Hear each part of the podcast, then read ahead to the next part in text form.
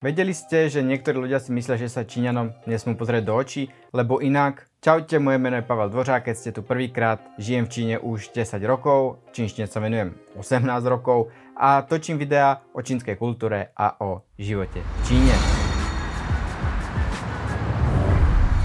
Ja merám 163 cm a to není zrovna nejaká závratná výška a vždycky som patril medzi tých najmenších. Aj na strednej, aj na základnej, aj na vysokej škole a tak som sa tešil, keď 2009 som sa prvýkrát chystal do Číny, že konečne nebudem najmenší.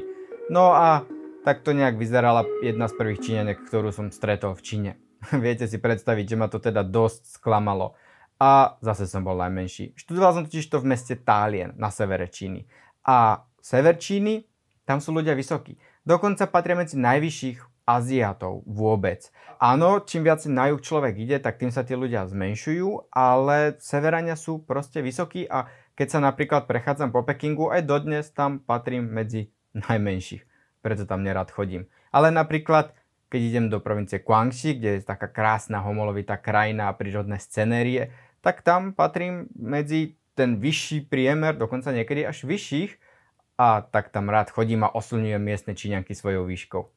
Ale nie, úplne vážne. Vraj je to kvôli tomu, že ten, tá dieta e, severských národov alebo severských častí Číny pozostáva hlavne z obilnín, to znamená z rôznych placiek a cestovín a tak ďalej, a z červeného mesa. Zatiaľ čo tie južné časti Ázie sa stravujú veľmi intenzívne na rybách, na rôznych vodných živočíchoch a hlavne na ryži. Neviem, či naozaj toto je ten správny dôvod, ale skrátka nie všetci činenia sú mali. No a keďže som sa o Čínu zaujímal už naozaj od detstva, od základnej školy, tak som trošku vystupoval z radu a kvôli tomu som sa dosť často stretával aj s nejakými posmeškami a predsudkami, hlavne na tej základnej škole, kde si zo mňa robili spolužiaci srandu.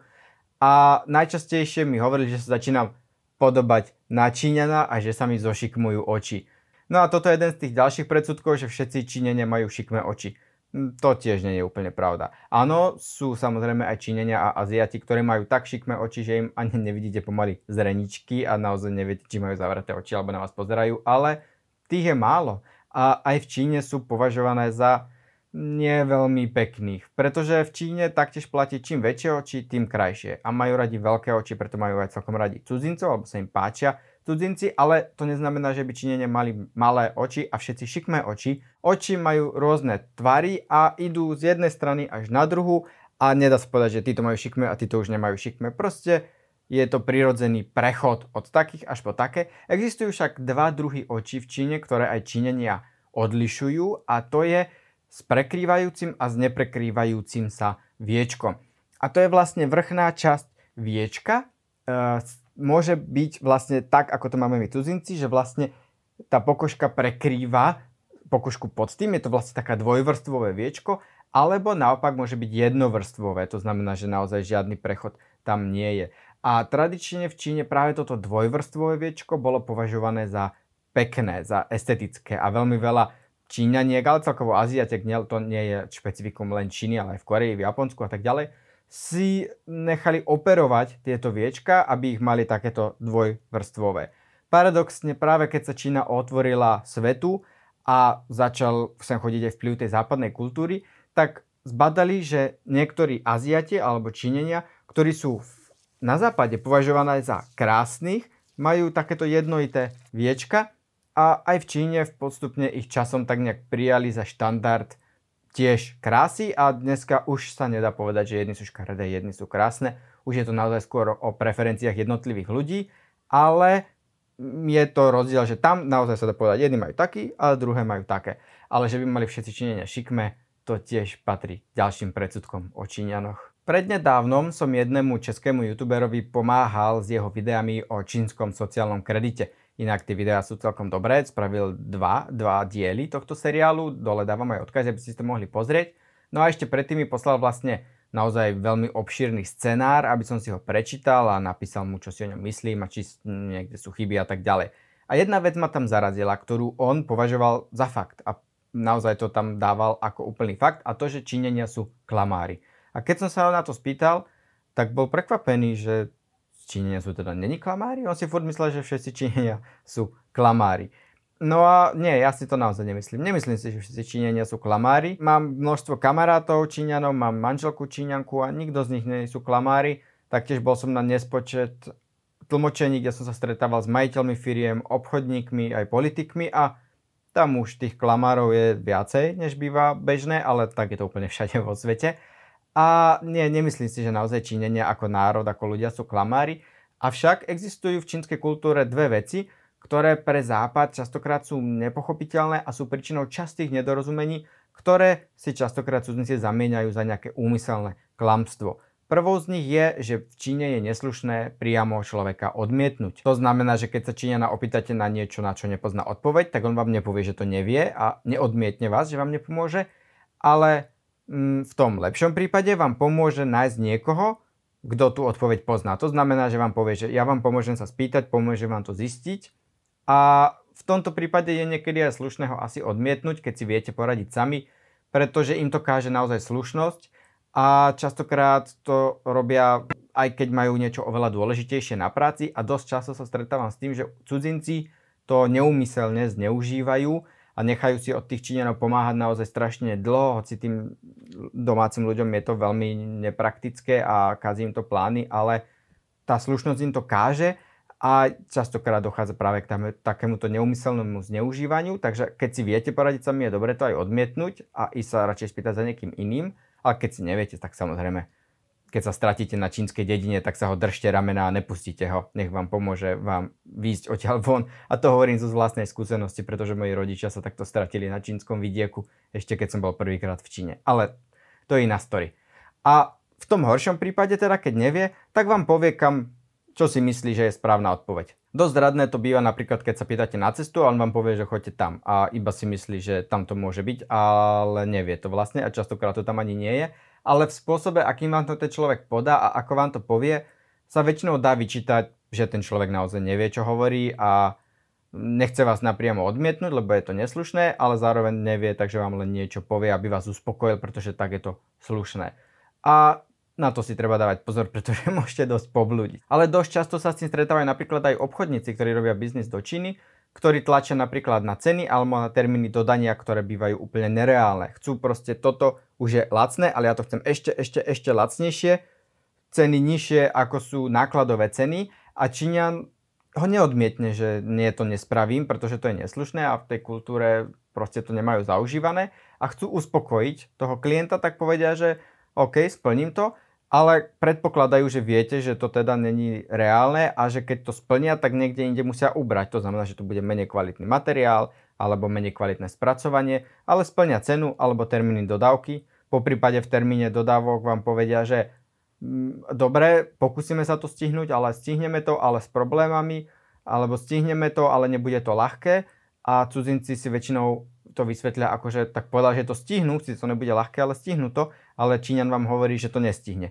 A predpokladá, že to chápete a tým pádom ste ochotní rešpektovať, že bude s najväčšou pravdepodobnosťou meškať, pretože keby ste to neboli ochotní rešpektovať, tak by ste naliehali, aby vám povedal nejaký termín, pri ktorom už tie problémy nebudú. S tým sa stretávam celkom často a je to vec, ktorú si občas cudzinci môžu vymeniť za úmyselné klamstvo, ale nie je to úplne, že by vás chceli klamať. Druhá vec je fenomén nejakej straty tváre. A to je napríklad, keď sa spýtate nejakého obchodníka na nejakú problému treba v biznise pred jeho šéfmi, tak on vám neodpovie úprimne, pretože by stratil tvár pred svojimi šéfmi a radšej vám niekde v súkromí to vysvetlí. Alebo naopak, pokiaľ naozaj tlačíte na pilu a donútite toho Číňana, aby alebo dostanete ho do pozície, kde stratí tú tvár pred svojimi šéfmi a vy ho vlastne takto verne zahambíte, tak to je obrovský problém, obrovská hamba a môžete s tým veľmi pokaziť vzťahy s tými Číňanmi. No a takto sa napríklad biznis robiť nedá. Keď donútite svojho partnera, aby pred niekým stratil tvár, tak on vám už nikdy nebude vychádzať v ústrety. To všetko vyústuje do rôznych takýchto nedorozumení a naozaj to sú kultúrne bariéry a není to tým, že by Číňania boli klamári. A s nejakým tých nepochopením Číňanom zrejme je aj tá absurdná predstava, že Číňanom nesmiete pozerať do očí. Je to strašne absurdné. A môžete sa Číňanom pozerať do očí. A popravde, keby mi to len niekto povedal, že niekto si myslí, tak by som to neveril. Ale ja som sa s tým naozaj stretol a stretol som sa s tým na medzikultúrnom školení v nadnárodnej korporácii, ktorá za to platila určite 10 tisíce eur za to školenie a oni tam učili absolútne nezmysly a jedným z nich bolo aj toto, že sa Číňanom nesmiete pozrieť do očí. Neviem, prečo to tvrdili a nie je to pravda, ale častokrát sa o Číňanoch ľudia rozprávajú ako o tých odniekiaľ neznámo, tí neznámi ľudia odniekiaľ z neznáma a rozprávajú od nich absurdné príbehy a rozprávajú o nich ako keby neboli ľudia, ako keby ja neviem, čo boli mimozemšťania alebo strašidlá. Pre ľudí sa tí činenia vlastne tak nejak vzdialujú, že vlastne zabudajú, že to sú tiež ľudia.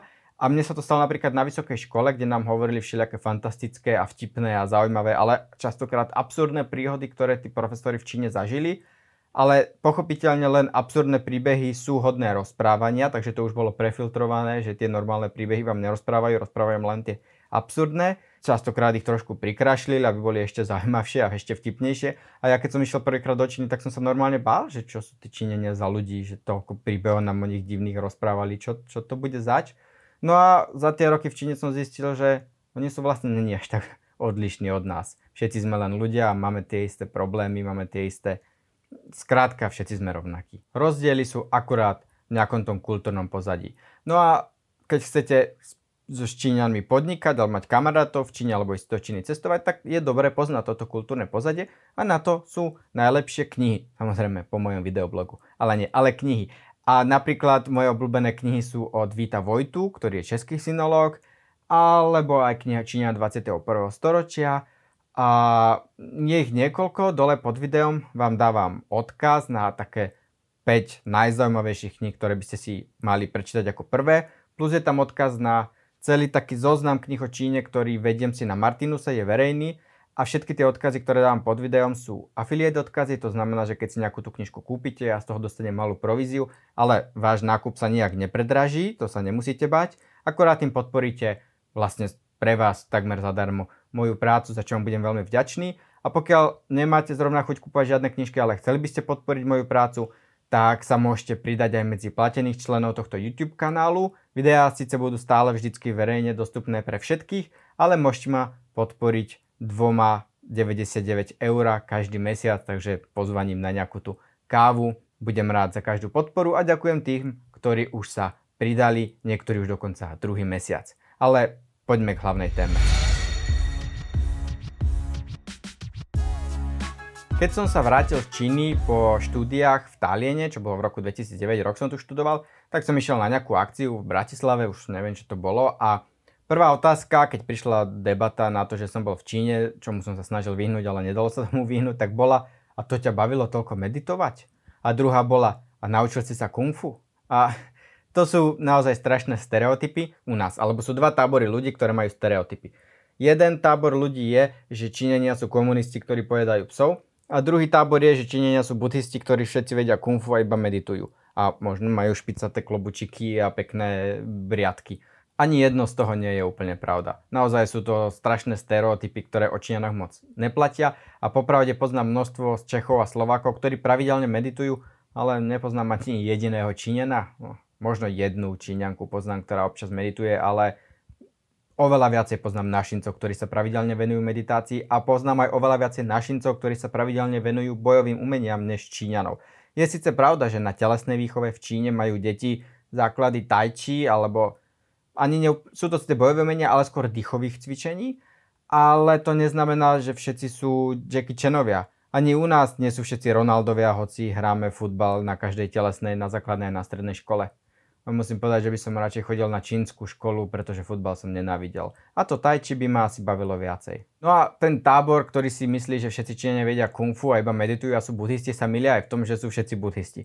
Pretože aj to je jeden z tých predsudkov, že Číňania sú veľmi veriaci a veľmi spirituálny národ, ale Číňania sú oveľa viacej konzumný národ a veľmi ateistický národ. Pravdepodobne sú najviac ateistickým národom v celej Ázii. Oni sú poverčiví a majú veľmi rozšírenú ľudovú slovesnosť a také miestne viery, božstva a um, symboliku a sú veľmi poverčiví, ale nie je to úplne náboženstvo, je to naozaj skôr tá ľudová slovesnosť, pretože pre nich to hlavné náboženstvo vždycky bolo zriadenie sveta, ktoré vlastne bolo tak, ako bola riadená aj Čína. To znamená, že na nebesiach bol nefritový cisár, ktorý dával mandát na správu zeme obyčajnému cisárovi, pozemskému cisárovi a ten spravoval jednotlivé územia na základe nejakého byrokratického aparátu. A to trvalo 2000 rokov a viac menej sa to dodnes až tak veľmi nezmenilo. A to bolo hlavné náboženstvo Číny vždycky, pretože žiadne iné náboženstvo si nedokázalo vybudovať tak silnú církev, aby tomu mohlo konkurovať.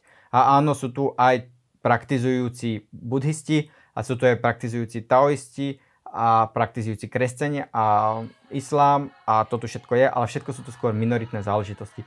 A väčšina Číňanov je, ja tomu hovorím, že pragmatickí ateisti alebo pragmaticky poverčiví ateisti, ale o tom mám samostatné video, tu vám dávam odkaz, môžete si toho pozrieť, keď vás zaujímajú náboženstva v Číne a čo, v čo vlastne Číňania veria. Takže nebudem už to ďalej rozoberať a poďme na ďalší a to je, že všetci Číňania hovoria čínsky. No a toto tak trošku je pravda a trošku tak není pravda. Aby som to lepšie definoval, u nás si častokrát ľudia myslia, že všetci Číňania hovoria tým istým jazykom, ktorým je čínština. A to nie je pravda, pretože v Číne je množstvo dialektov, ktoré sú veľmi odlišné a Číňania si navzájom nerozumejú, keď sa rozprávajú svojimi rodnými dialektami. To znamená, že Číňan zo severu s, s južanom si nerozumejú. Keby sa Šanghajčan rozprával s Hongkongčanom a s Pekingčanom a každý by rozprával svojim dialektom, tak by si navzájom nerozumeli. Ešte keď tam prihodíme nejakého Sečuanca alebo človeka z Yunanu, tak by si vôbec nerozumeli. Museli by si to napísať, pretože písmo majú rovnaké. To všetky tie dialekty čínštiny spája, ale hovorené slovo si nerozumejú. A preto v 50. rokoch komunistická strana zavedla štandardizovanú čínštinu, Putunhua, na základe severských dialektov, takže tomu Pekingčanovi by ešte ako tak rozumeli. A tu sa učia v školách, je v rádiách, v televízii. A tu som sa učila ja, a to je to, ktoré hovorím. A všetci Číňania už ňou viac menej hovoria, tá penetrácia je veľmi vysoká ale pre väčšinu Číňanov je to druhý jazyk. Väčšina Číňanov je bilinguálnych, dokonca až trilinguálnych, až krátka majú dva až tri rodné jazyky a to je svoj vlastný dialekt alebo dialekty a e, čínštinu. A pre niektorých angličtinu, ale to je minoritné. Hlavne svoj dialekt a čínština. A samozrejme, okrem toho tu máme aj národnostné menšiny, ktoré majú svoje úplne vlastné jazyky, ktoré sú z úplne iných jazykových rodín, napríklad tibetština, alebo jazyk národa I, alebo rôzne odnoše arabštiny a rôzne ďalšie jazyky. A tí častokrát hovoria svojim vlastným jazykom, jazykom svojej národnostnej menšiny, hovoria miestnym dialektom čínštiny, napríklad keď sú to ľudia Jí, tak hovoria svojim jazykom Jí, nie všetci, oni tieto lokálne jazyky dosť miznú hovoria sečuanštinou a potom hovoria štandardizovanou čínštinou. To je príklad samozrejme vysoko vzdelaného človeka, väčšina ľudí neovláda všetky tri jazyky veľmi dobre, ale nie všetci Číňania hovoria tým istým jazykom. Ale ako som hovoril, to, čo tieto dialekty čínštiny spája, je čínština. E, je písaná čínština, to znamená čínske znaky. A ďalší ten predsudok je, alebo stereotyp, že veľmi veľa západných ľudí, aj ľudí, čo chodí na moje zájazdy, si myslí, že keď Číňania napíšu znakmi, tak nepoznajú latinku. A tak to poviem. V najrozšírenejšom slovníku čínštiny je viac ako 85 tisíc čínskych znakov. Väčšina Číňanov ovláda 5 tisíc až 10 tisíc čínskych znakov podľa toho, jak veľmi sú gramotní.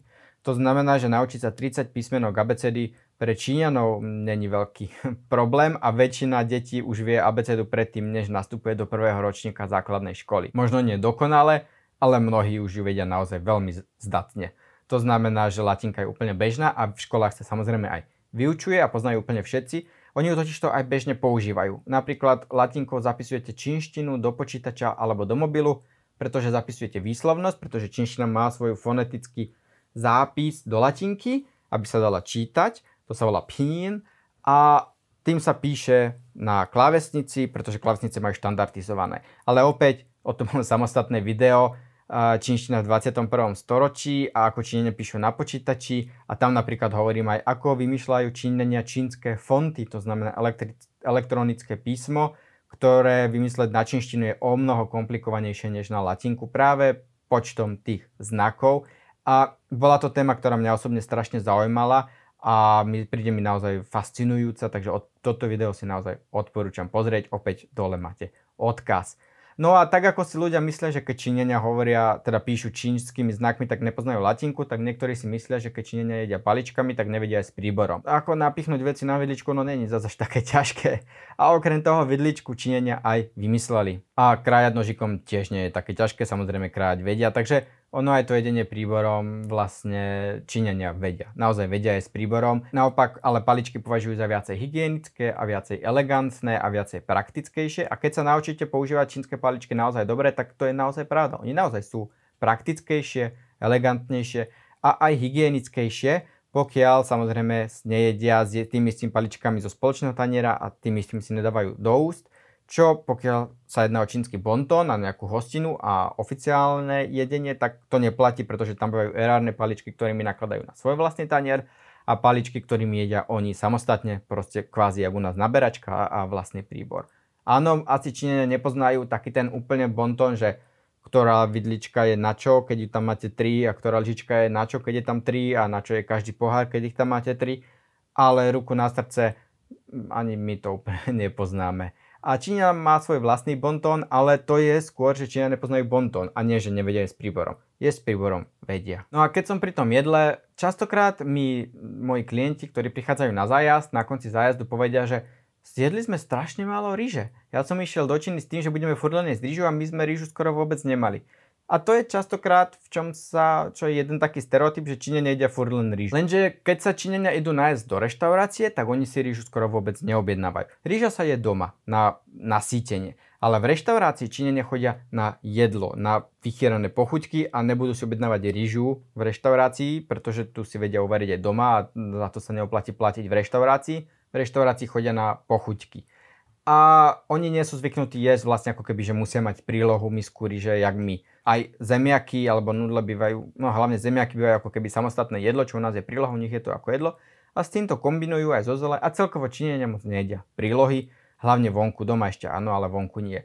A v reštauráciách vám rýžu ani častokrát nedajú, respektíve keď si ju objednáte, tak vám donesú až úplne nakoniec, pretože aj keď ste si objednali rýžu, tak čašník predpokladá, že predsa ju nebudete jesť na začiatku, aby ste sa nasytili a nevládali jesť jedlo, ale budete ju až na konci a tak vám donese až na konci, aby vám nevychladla. Napríklad sa môže stať, keď v reštaurácii si objednáte rýžu, tak hneď na začiatok a chcete ju na začiatok, tak sa vás aj môžu prispýtať, že čo je zlé s tým jedlom, prečo ho nechcete jesť, keď si objednávate rýžu a chcete sa napchávať doslova rýžou, keď tam máte vycherané pochuťky.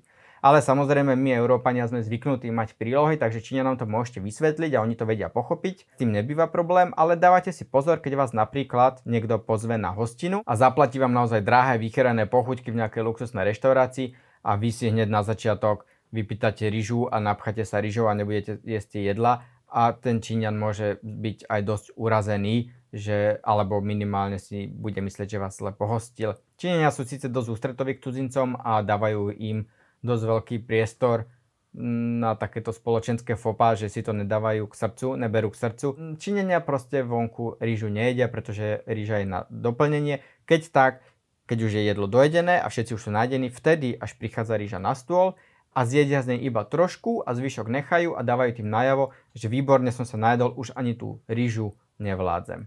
A preto aj častokrát títo cudzinci, ktorí sa mnou cestujú po Číne, tak sú prekvapení, že nemáme toľko ríže, pretože sa stravujeme v čínskych reštauráciách a tam sa treba ísť nájsť z tých dobrôd a z tých vychierených pochúťok. No a to je na tentokrát všetko. Asi by sa o tomto dalo rozprávať do nekonečna a možno tomu natočím aj druhý diel. Nezabudnite sa prihlásiť k odberu nových videí a napíšte mi komentár, čo si o tomto videi myslíte, či poznáte aj vy niečo, čo je nejaký stereotyp, o ktorom viete, že nie je pravda, alebo naopak, či ste mali nejaký stereotyp, ktorý som vám vyvrátil alebo uviedol na pravú mieru.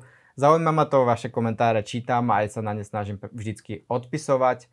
A pokiaľ sa vám nechce komentovať, dajte aspoň like na video, nech sa dostane aj k iným ľuďom. Môžete sa pridať aj medzi tých VIP podporovateľov tohto kanálu. Čaute, vidíme sa na budúce.